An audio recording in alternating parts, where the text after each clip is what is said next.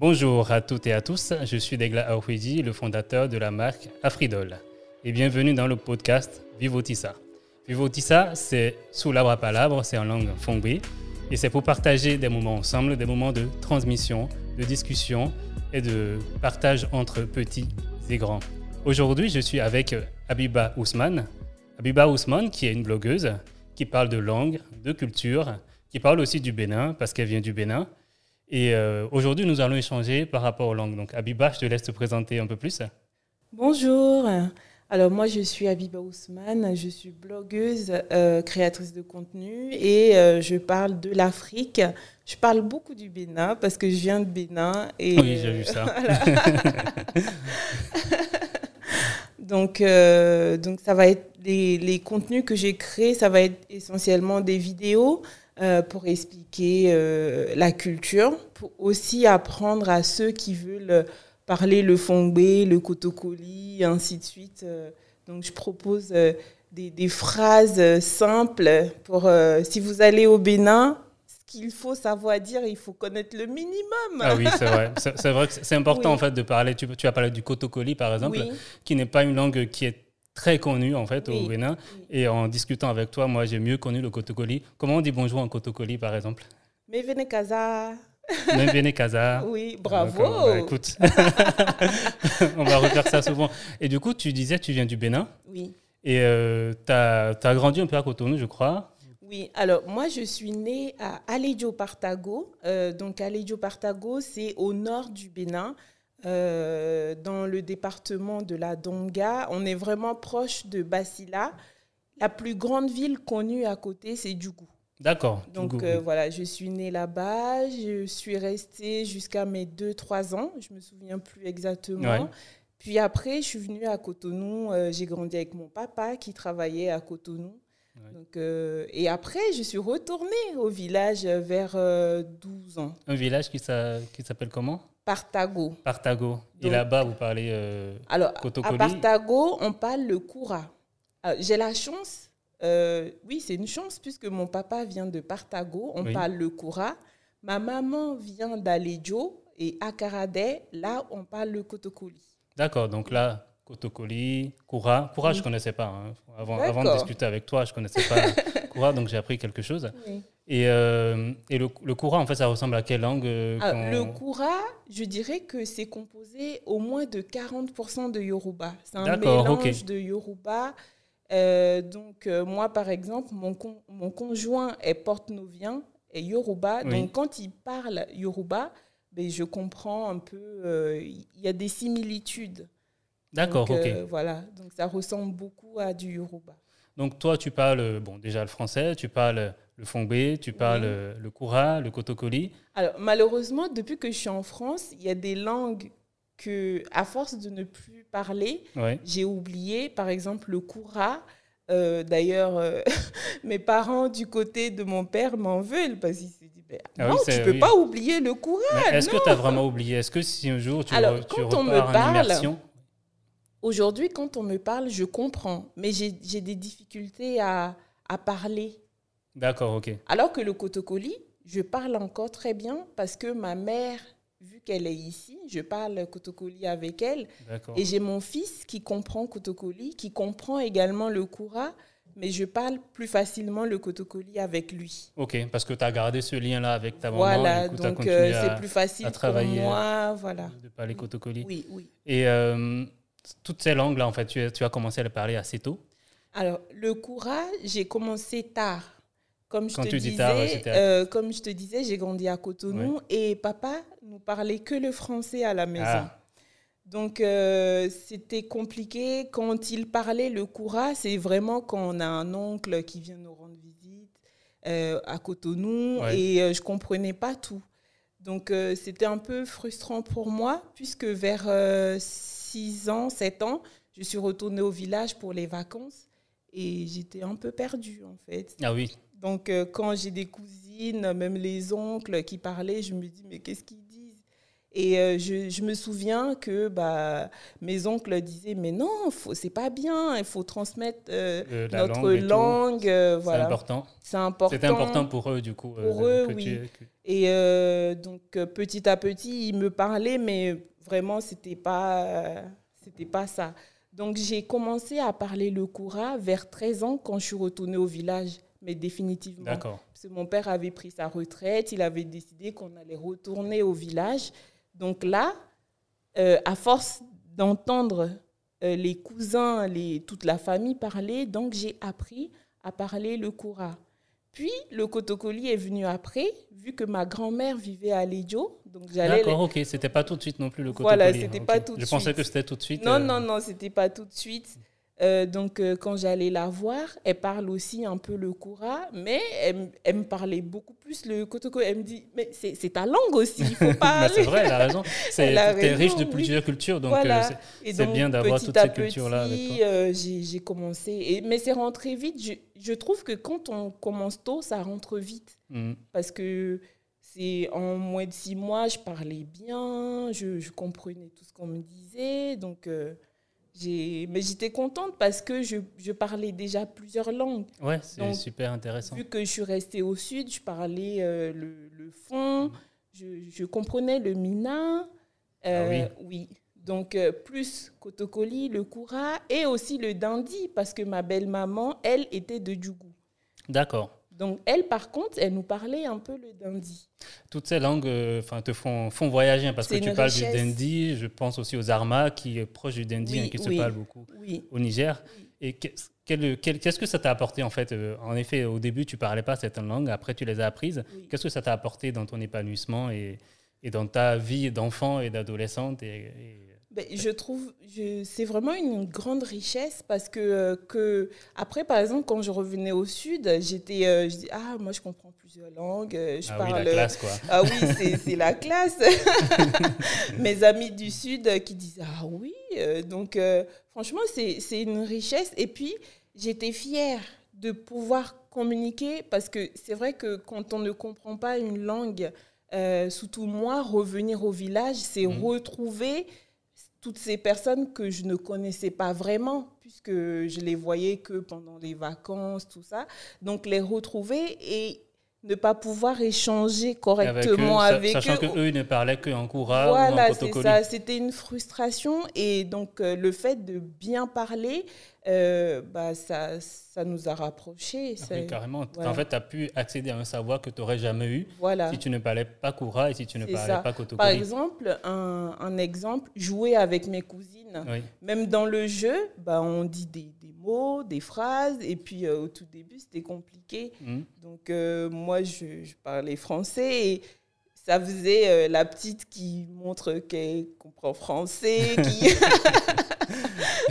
Ah oui, c'est parce que ça t'a aidé en fait à t'intégrer. Voilà, c'est plus facile. À t'amuser avec eux, oui. aussi bien les petits que les grands. Que les grands, oui. Et je pense que tu as eu droit à des histoires aussi euh, ah, oui, le soir peut-être. Oui, le soir, euh, je me souviens que le soir, euh, après le repas, après d'abord la prière, puis après le repas, et le soir, vers 21h, il y a les, les, les, par exemple nos grands-mères ou même parfois moi j'avais un oncle il aimait beaucoup nous raconter sa jeunesse D'accord, ok. Il aimait, euh, parce que par exemple, il nous dit oui, euh, euh, on aimait sortir. Bon, je pense que tout le monde, le soir, on attendait que les parents. Ah voilà, sortir. et il nous expliquait. Et puis c'était des histoires parfois mystérieuses. et on avait peur. Il dit oui, quand j'étais jeune, une fois, je suis sortie, vu qu'il y a beaucoup d'arbres oui, et puis les sorciers, des trucs ou les génies, les trucs comme ça. Et en fait, finalement, plus maintenant, avec l'âge, je me dis, est-ce que c'était pas pour euh, nous faire peur, pour qu'on se dise, OK, il faut pas sortir Peut-être. Oui, mais c'était vraiment intéressant. Et puis, c'est des moments uniques, je trouve, de partage, de... de... Moi, j'aimais beaucoup écouter mon oncle ou même euh, mes tantes parce que euh, on a tendance à dire qu'en Afrique, souvent, les entre les enfants et les adultes, parfois, euh, il n'y a pas de discussion euh, au niveau de l'échange. Puisque parfois, si on veut trop parler, souvent on dit eh, Je ne suis pas ton ami. Hein. Alors que là, c'était vraiment des moments D'échanges. Enfin, ça, ça, me rappelle aussi des souvenirs. Hein. Voilà. Quand, quand j'étais petit, c'était pareil avec ma tante qui nous racontait des histoires le soir et euh, des histoires qui pouvaient être tristes comme heureuses. Oui. Mais à chaque fois, il y avait un échange, en fait, il y avait une discussion. Pourquoi c'est comme ci, pourquoi c'est comme ça. Et on posait aussi des questions. On avait on droit apprenait, de poser on apprenait de la vie, en fait, tout simplement. Et, et, puis savoir aussi que, par exemple, moi, je disais, et papa, euh, il a fait comme toi, il sortait aussi. Euh. J'étais très curieuse. Donc, c'est franchement, c'est des bons souvenirs que, que j'ai eus et, et je suis contente. Je pense que tout ça a fait de moi celle que je suis aujourd'hui. Oui, c'est vraiment beau ce que tu dis. Euh, et c'est grâce justement aux langues que tu as, que tu as pu apprendre. Sans ça, en fait, tu aurais eu une éducation qui, qui aurait été peut-être purement euh, dans une langue donnée, en français peut-être, parce que tu as commencé à parler oui. En français et en, et en fongbe avant d'apprendre avant les autres langues. Oui. Et euh, dans cette période-là, dans, dans, ce village-là, qui s'appelle le Partago, c'est bien ça, si j'ai bien retenu, tu jouais à quoi d'autre, en fait, avec les enfants avec mes cousines, on aimait jouer euh, euh, au jeu euh, Buntu. Buntu. Ah, Buntu, le jeu où on tape des mains. Voilà. Et aussi, on aimait, je ne sais pas si tu connais le jeu qu'on on tape dans les mains. Amina. Ah, Amina. Amina, Tolé. Voilà. Est-ce que tu sais ce que ça veut dire? Non, je n'ai jamais su. Moi non plus. Mais... Personne autour de moi ne sait ce que ça veut dire. on, on, aime, mais on ne sait on pas. Sait pas. Vraiment Donc, si quelqu'un nous écoute aujourd'hui et sait ce que ça veut dire, bah, ce que veulent dire ces paroles, ou, dans quelle langue c'est, ce serait intéressant de savoir parce que moi je ne sais pas du tout. C'est vrai que oui, j'ai connu ce chanson, cette chanson-là et euh, bah, je l'ai fait écouter, écouter, aussi à ma fille, hein, mais je n'ai pas été en mesure de lui expliquer ce que ça voulait dire. et le Buntu que tu évoques, en effet, on le joue au Bénin, ça s'appelle autrement dans d'autres pays. Au Congo, c'est du Nzango, de mémoire, si je ne me trompe pas. Au Ghana, c'est du Ampe. Moi, donc ça se joue en fait au Bénin, au Ghana, au Togo. Au Partout en Afrique. Ça se joue, ouais, en tout cas dans beaucoup de pays. D'accord. Et euh, c'est un jeu maintenant qui s'est même transformé en, sport. Donc, euh, ah, c'est bien. Oui, oui. Y a... Ah, je crois que récemment, j'ai vu sur euh, une page béninoise, j'ai vu des adultes. Oui, oui, oui. Je dis, ah, c'est bien. Ils le font, en fait. Il y a même des entreprises qui organisent, en fait, des, des jeux de Ubuntu, en fait, pour, comme séance de, de sport ou pour fusionner les équipes aussi, en fait. D'accord. Donc c'est euh, très bien. Parce que du coup, oui, c'est du sport. On tape des mains. Oui, on, saute, on saute. Donc, et puis, euh, euh, oui. puis il y a une façon de compter les points. Moi, je ne sais pas. Hein. Toi, Ça, tu t'en souviens peut-être. oublié. tu t'en souviens peut-être. Et, et des, des, histoires, justement, que tu as eues en Koura ou en Kotokoli, est-ce que tu, tu te rappelles des, des contes, en fait qui, Des contes, euh, non, mais c'est plus des. Quand je dis la, transmission, des, c'est vraiment du vécu, en fait, du vécu, ou euh, des histoires. Euh, par exemple, Mami Wata. Mhm. Je ne sais pas toi, est-ce que on t'a parlé de Mami oui, Wata des histoires sur Mami Wata Voilà, aussi, ça va être des histoires comme ça. C'est pas vraiment des contes comme voilà, c'est vraiment des histoires. Moi, je sais que récemment, j'ai proposé une vidéo sur euh, Mami Wata parce que c'est. On, se dit, oui, Mami Wata, personnellement, moi, ça, elle m'a traumatisée, elle m'a fait peur.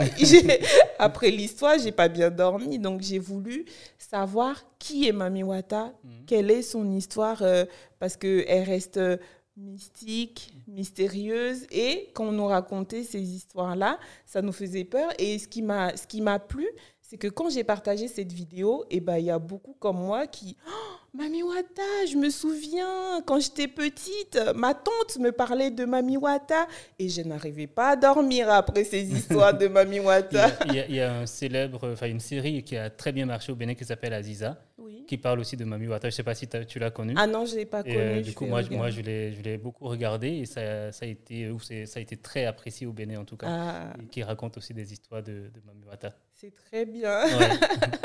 Et euh, du coup, des histoires, enfin, là, on, là, on parle beaucoup de langues et euh, les langues, comme tu disais tout à l'heure, c'est une richesse, ça fait de toi ce, que, ce que tu es. Et euh, tu as eu accès à ces langues quand tu étais enfant. Oui. C'est quelque chose que moi, je partage aussi, notamment à travers la poupée que tu rentres les bras. Oui. Du coup, qui parle plusieurs langues. Qui parle Djoula, Lingala, Fon, français, Yoruba et Wolof également. Mhm. Pour justement, en fait, inciter les gens à être fiers de, de leur langue. c'est juste un échantillon de toutes les langues qu'on peut avoir, qu'on peut découvrir en, Afrique et ailleurs d'ailleurs, parce qu'il y a aussi des langues internationales.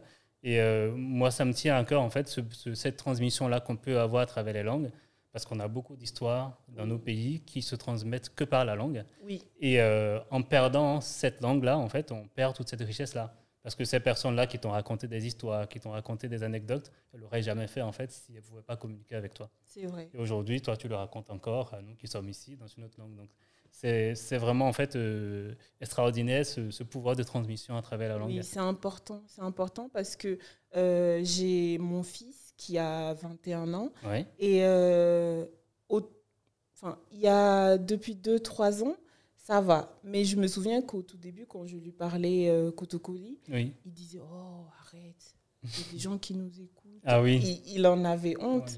Et je lui disais Non, c'est ta langue c'est toi en fait. Mhm. Parler Kotokoli, c'est ta langue. Si tu as honte de parler ta langue, c'est que tu as honte d'être toi. Oui. Donc c'est important de parler. Euh, donc euh, maintenant, je suis contente parce que quand je lui parle, euh, il, me répond sans dire oh j'ai honte. Bah, Mais c'est important, c'est important parce que je me dis lui plus tard, il pourra transmettre aussi à ses enfants. Euh, transmettre le cotocoli. Mhm. Euh, alors que si je le laisse dire euh, j'ai honte de ma langue, il va parler. Il va plus, il va plus le faire. voilà, il, ne va plus comprendre. Du coup, automatiquement, il, va, il ne va plus transmettre. Donc, c'est important qu'on soit fier de nos langues. C'est bien enfin, de lui dire ça aussi, en tant que parent, de lui dire ne sois pas, n'aie pas honte en fait de ce que tu es, de ta langue. Moi, je me rappelle quand j'étais plus petit, enfin, j'ai fait l'école au Bénin. Oui. Et euh, quand j'ai commencé euh, le primaire, on nous interdisait de parler euh, ou Marie en fait euh, à l'école, sous prétexte qu'on n'allait pas pouvoir apprendre le français. Alors que... Ce, alors que c'est pas vrai. Et ceux qui le faisaient, ils, avaient, ils devaient porter un collier de la honte. Et les autres se moquaient d'eux. Ah, T'as pas connu ça, toi Non, j'ai pas connu ça. Peut-être que j'ai pas connu ça parce que comme je te disais que bah moi je je parlais que français. Oui, après tu es reparti. Oui, euh, oui, oui, j'ai pas connu ça, mais c'est dommage parce que du coup c'est, je trouve que ça c'est frustrant. oui, c'est très frustrant. Quand on, est, quand on est gamin, en fait, on se rend pas forcément compte. C'est maintenant avec le recul d'adulte que je me dis euh, c'était quand même très frustrant et c'est quand même dur de dire à un enfant euh, bah, oublie ce que tu es et parle que du français. Alors qu'on peut faire les deux en même temps Non, ouais, on peut faire les deux. Moi, je travaille, euh, je t'ai déjà expliqué que je travaillais en crèche. Donc, euh, donc c'est des enfants à partir de 4 mois jusqu'à 3 ans. Et euh, souvent, les enfants, chez les grands par exemple, qui, qui viennent d'Afrique, on va dire qui ont des parents qui viennent d'Afrique, ceux qui parlent leur langue, ça ne les empêche pas de... En fait, ils évoluent pareil que les enfants qui parlent que français. Donc ça ne bloque pas en fait l'apprentissage, euh, au contraire. C'est vrai, c'est vrai. Et puis il y a des études qui le montrent, hein, qui montrent en fait que parler plusieurs langues, ça permet à l'enfant d'avoir une certaine ouverture d'esprit. Oui. Savoir que qu'une table, ça s'appelle euh, avec des mots différents dans plusieurs langues, ça lui fait voir en fait euh, le, monde autrement, et ça lui fait comprendre aussi des notions de diversité et d'ouverture aux autres. Et c'est super important d'avoir ça à l'esprit et de comprendre que nos langues sont des richesses. Oui, je suis tout à fait d'accord. Bah,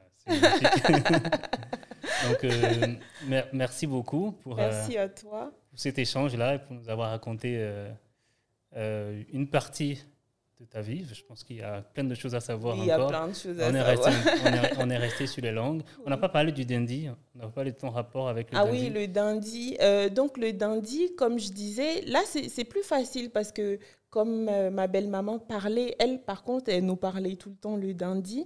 Donc euh, j'ai compris, je savais parler, je comprenais, je savais parler très vite. Malheureusement, arrivé en France, je n'ai personne avec qui parler le dandy. Donc aujourd'hui, si on me parle dandy, je comprends. Mais j'ai du mal, par contre, à, à parler le dandy. Et c'est dommage parce que du coup, quand je venais en France, c'était une fierté pour moi de dire euh, à mes copines, euh, oui, euh, je parle plusieurs langues. Et du coup, en, en, dandy, tu te rappelles encore de, certains mots où, tu peux encore parler? Oui, je me rappelle, par exemple, euh, merci, Nagbe. Nagbe? Et comment on dit merci en Kotokoli? Menakokare. Menakokare Oui. Alors, mais on peut dire Menakokare, c'est vous, quand on vous voit la personne. Oui. Menakokare ou Nyanakokare. D'accord. Oui. Nagbe Mina Kokari. Oui, mais tu, mais tu, ah, tu es bah, fort. Tu es... ok. Là, je t'emmène au nord, là, tu ah bah, Moi, je te suis tout de suite. Hein. En plus, je vais bien manger. Ah oui. bah, toi qui parles, euh, du coup, tu, tu parles du nord. Enfin, Qu'est-ce qu'il y a comme spécialité que je peux manger à, à ah. par exemple? L'incontournable igname pilé. Ah, bah, moi, depuis chez moi, je n'arrête pas dans mon. Moi, je suis Marie des collines. Donc, euh, oui. Pour situer un peu les gens, enfin, les Maries sont au centre. En effet, à Lédio, c'est plus au nord. Et déjà, à partir du centre, on mange beaucoup pilé. Oui, igname pilé. Après, on mange beaucoup la pâte euh, euh, de farine de manioc. Ah je ne sais pas si tu connais. Donc, euh, ça aussi. Mais c'est vrai que l'igname pilé, ça, c'est incontournable. incontournable. Oui. merci, Nakpe. Nakpe. Et Mina Kokari Oui. Ah. Mais tu peux me tutoyer. Hein? Ah, ok. Bah, Yana Kokari. Yana Kokari. ok, bah, sur ce, bah, je te dis merci encore une fois pour, euh, pour ce moment d'échange. Et euh, merci à vous qui nous écoutez. Et on se donne rendez-vous euh, pour un prochain épisode de Vivotissa. Merci, au revoir.